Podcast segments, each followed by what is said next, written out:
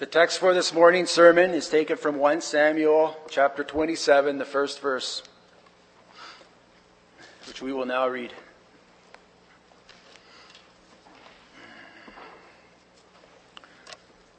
But David thought to himself, One of these days I will be destroyed by the hand of Saul. The best thing I can do is to escape to the land of the Philistines. Then Saul will give up searching for me anywhere in Egypt, and I will slip out of his hand.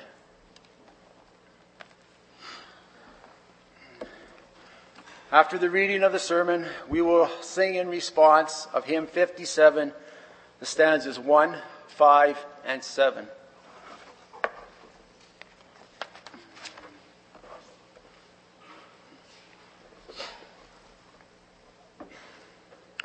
Beloved congregation of our Lord Jesus Christ, Christian biographies, books about the lives of those Christians who have done great things for God are inspiring to read. These books often tell us how, in the face of great discouragement and trials, godly men and women were strong in their faith to the very end. These godly men and women are presented to us as Christian heroes, awesome saints, whom we may, whom we may look up to for encouragement and inspiration. But sometimes the people described in these Christian biographies seem to be almost unreal. They seem to be too good to be true, too perfect. In some of these books, the people in them always seem to know what to say and what to do, and their faith never seems to fail. But the rest of us are not like that. The rest of us have a faith that is more like a yo-yo, Sometimes it is going up, and then at other times it is falling down. There are times when instead of having a faith that moves mountains, our faith is more like a leaking bicycle tire. We come to church, we hear the gospel, and we are all pumped up and excited to have Christ as our Savior. But then we forget. Our eyes look down. Our foot slips. Our faith gets deflated, and we fall down flat. But then those Christian biographers cannot always help us. Then we read about those seemingly perfect men and women and we wonder why we cannot be like them. And then Satan comes along and he taunts us. You think you have faith? You call yourself a Christian? No, you are a hypocrite. You won't make the grade. You will never make it. You are going to be just like those Israelites who failed to enter the promised land because of unbelief. What gives you the idea that you will do any better? Why don't you just give it up? And at times, hearing about the seemingly perfect lives of others is a rather cold comfort because you feel you will never be good enough. You will never reach their standard of holiness. The Bible also gives us the story of various people Noah, Abraham, Moses, David, Elijah, Peter, and Paul. But the Bible does not treat these people as sinless heroes. It writes about them as sinful saints. The Bible does not describe their great acts of faith, but also speaks of when their faith seemed to fail. We also get to read of their struggles with sin and with weakness. This is also what we see in the story of David. In 1 Samuel 24, David showed himself to be a man after God's own heart, when in contrast to Saul, he did not take matters into his own hand but waited on the Lord. That was also the case in chapter 26, when David could have killed Saul with Saul's own spear, but he chose not to touch the Lord's anointed. But the Bible also shows David to be a sinner. The Bible also tells us of times when David's faith was weak and seemed to falter. And that is what we see in 1 Samuel 27, when David became afraid and fled to the Philistine city of Gath. And then we wonder, for on the one hand, it feels good to know that David, like us, was a sinner. But on the other hand, it just does not seem right. For if David could fall into such a period of faithlessness, then how could the Bible describe him as a man after God's own heart? There is nothing extraordinary and nothing heroic about David's faith in 1 Samuel 27. And if we read this chapter to gain some form of inspiration from the life of David, we would be very disappointed. But if we read the first book of Samuel to learn not about David in the first place, but about David's God, then in this story we see not just David's failing faith, but also God's unfailing grace. And so I preach to you the word of the Lord under the following theme. God's unfailing grace is magnified in David's failing faith. We see two points. First, a faith that failed, and second, a grace that prevailed.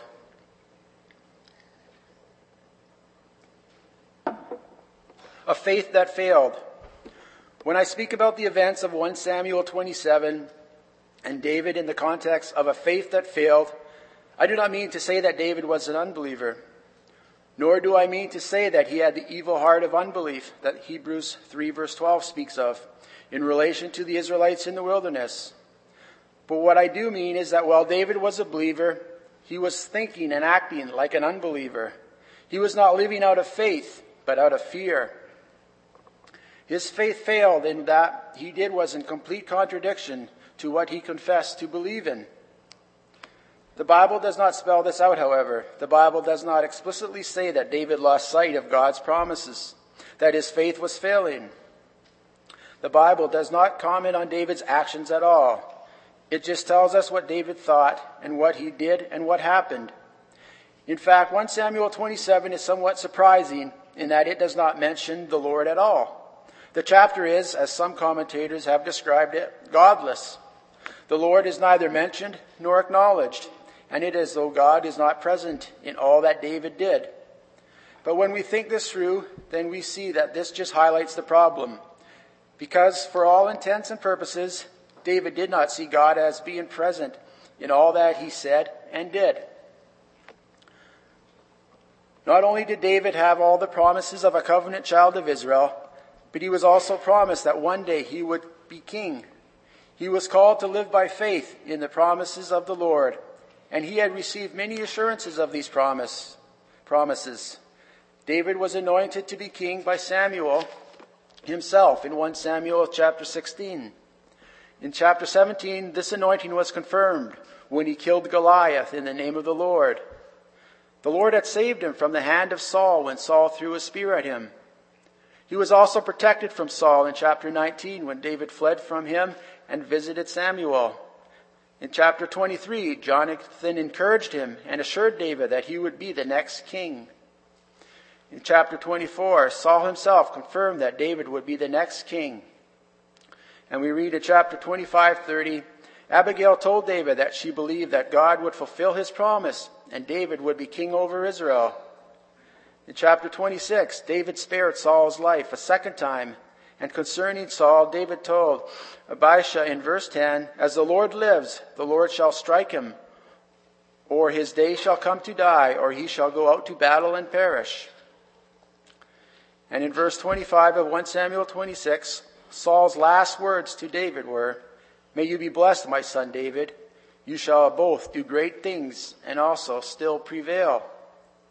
If anyone had enough evidence of the sure nature of God's promises, it was David. One might have thought that at a time such as this, David's faith would have known no bounds. By now, he would have been absolutely convinced that with God at his side, nothing could harm him. But that was not how it was. In the, in the very next verse, we read, And David said in his heart, Now I shall, I shall perish someday by the hand of Saul. There is nothing better for me that, that I should speedily escape to the land of the Philistines. It is as though all of God's promises and all of his assurances and all of his past deliverances counted for nothing. And instead of listening to the word and the promises of the Lord, he listened to the voices in his own heart. David took his eyes off the promises and the providences of God he forgot the fact that God's mighty arm is stronger and could reach farther than the arm of Saul. And failing to see through the eyes of faith, he looked into the future and he became afraid. This cannot go on, he said. I can only be lucky so many times. One day my number is going to be up and Saul is going to kill me. And when we read this, and when we remember that in the verse just before it, Saul had told David that David would do great things and would prevail, would surely triumph. Then we are dismayed at David's apparent lack of faith. David, you were a man after God's own heart. You were our hero. You were so strong, and in the Psalms, you confessed your faith in God alone. How could it now be, after all that God had said, and after all that he had done, and after the many times he had rescued you from the hand of Saul, that you now say in your heart, It's no use. If I keep going on like this, I am going to die. How can it be that so soon after you spoke with such conviction in 1 Samuel 26:10 that Saul would be the one to perish, that now you say in despair that you are the one who will perish and not Saul? And so we are disappointed in David and his failing faith. We had hoped for and expected great things, but in this chapter, he did not live up to our image of what a man after God's own heart would look like. His faith did not look as though it could move mountains. His faith appeared to be more like a leaking bicycle tire. But if we are disappointed in David, perhaps our disappointment stems from the fact that in him we see ourselves. For our faith also is more often than not like a yo-yo. Our trust in God also appears to falter and to fail. There are times when our faith seems less like one that moves mountains and more like a leaking bicycle tire. We come to church, we hear the gospel, and we are all pumped up and excited to have Christ as our Savior. But then our eyes look down and our foot slips and our faith gets deflated and we feel flat and we hate it. It is depressing. It makes us feel more, more like a worm and less like a man. And then we look at David, a man of passion and destiny, a king according to God's will, a man after God's own heart who would do all God's will, is how Paul described him in Acts 13, verse 22. And in David, we want to see all those things. And there are times in Scripture when we do see all those things. But then we turn the page of David's life and we see him in chapter 27 defeated and in despair, looking not to God and laying hold of the promises in faith, but fearful of Saul and convinced that he would perish, a man void of passion and telling himself that he had no destiny, a man turning his back on God's word and failing to stay in Judah as he'd been commanded in chapter 22. A man hardly living as one after God's own heart, and so in David, we see a picture of what we are like faith like yo yo's, a faith that is seemingly strong enough to move mountains on one day, but effectively missing from our lives the next. And so, listening to the fearful voices of his heart, rather than to the comforting promises of his God, David went with his two wives and his 600 men, and he defected to the enemy. He surrendered himself to the king of Gath. David, the man who had killed the champion of Gath, Goliath, now went there himself to beg for political asylum. Some time before, he had acted like a madman to get out of the city, but now he acted like a madman to get back in. And it was told Saul that David had fled to Gath, so he sought him no more. 1 Samuel 27 4. So David was safe. Saul was off his back. He could breathe easy. He could relax. But at what cost? In 1 Samuel 26 19, David had complained that he was being driven out from sharing the inheritance of the Lord and told to serve other gods. But now David is doing this of his own will. David removed himself from the land of promise. He chose not to trust in the Lord, but he leaned on his own understanding. He no longer had the right to claim his inheritance with Israel, nor did he have the right to expect the promised kingship. No, we should not think that David's faith had failed completely. He most likely still hoped that one day he, he would return to his own country and people and be king. In practice, he did still fight for Israel and not for the Philistines. We can also assume that he still prayed to God and worshiped him. But it is striking that although he stayed in Gath for 16 months, none of the Psalms in the Bible were written in that time. And it was not until 1 Samuel 30, verse 6, that we read that David strengthened himself in the Lord, his God. But he was a child of God in hiding.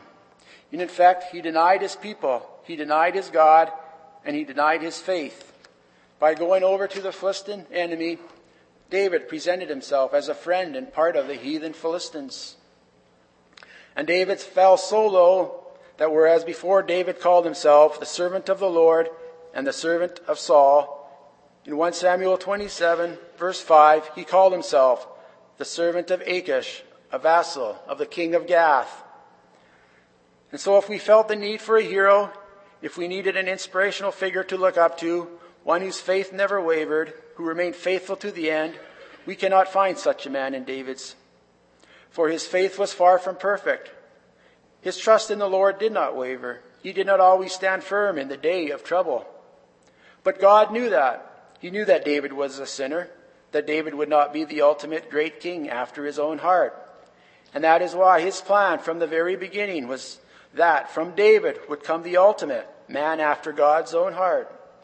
In Acts 13, 22 and 23, the apostle Paul said concerning David and the one to come after him, And when God had removed Saul, he raised up for him David as king, to whom also he gave testimony and said, I have found David, the son of Jesse, a man after my own heart, who will do all my will. But listen to what comes next. From this man's seed, according to the promise, God raised up for Israel a Savior, Jesus. And it is our Savior, Jesus Christ, whom we must look to. And looking to Jesus, we cry out, Lord, I believe. Help me in my unbelief. And Jesus Christ, who was faithful to the end, is able to help us in our faithlessness. Hebrews 3 1 and 2 says, Therefore, holy brethren, partakers of the heavenly calling, consider the apostle and the high priest of our confession, Jesus Christ, who was faithful to him, who appointed him, as Moses also was faithful in all his house. And then in verse 5 and 6, we read, And Moses indeed was faithful in all his house as a servant, for a testimony of those things which would be spoken afterward. But Christ as a son over his own house, whose house we are, if we hold fast the confidence and rejoicing of the hope firm to the end. In these verses, we are reminded that by faith we are the house of Jesus Christ. And in Jesus Christ, we have the blessed assurance that he will hold on to us to the very end. And not only that, but when our hearts fail and our faith sinks, we may look up to Jesus Christ, who is the author and pioneer of our faith. For we are partakers of Jesus Christ. And when we are united by grace to Jesus Christ, and when he, li- when he lives in us, then God never sees us apart from his Son. Yes, our faith is inconsistent, and it goes up and down like a yo-yo. But when we look to Jesus Christ, Satan may never accuse us, for we belong to the one whose faith never wavered, and in him we rest secure.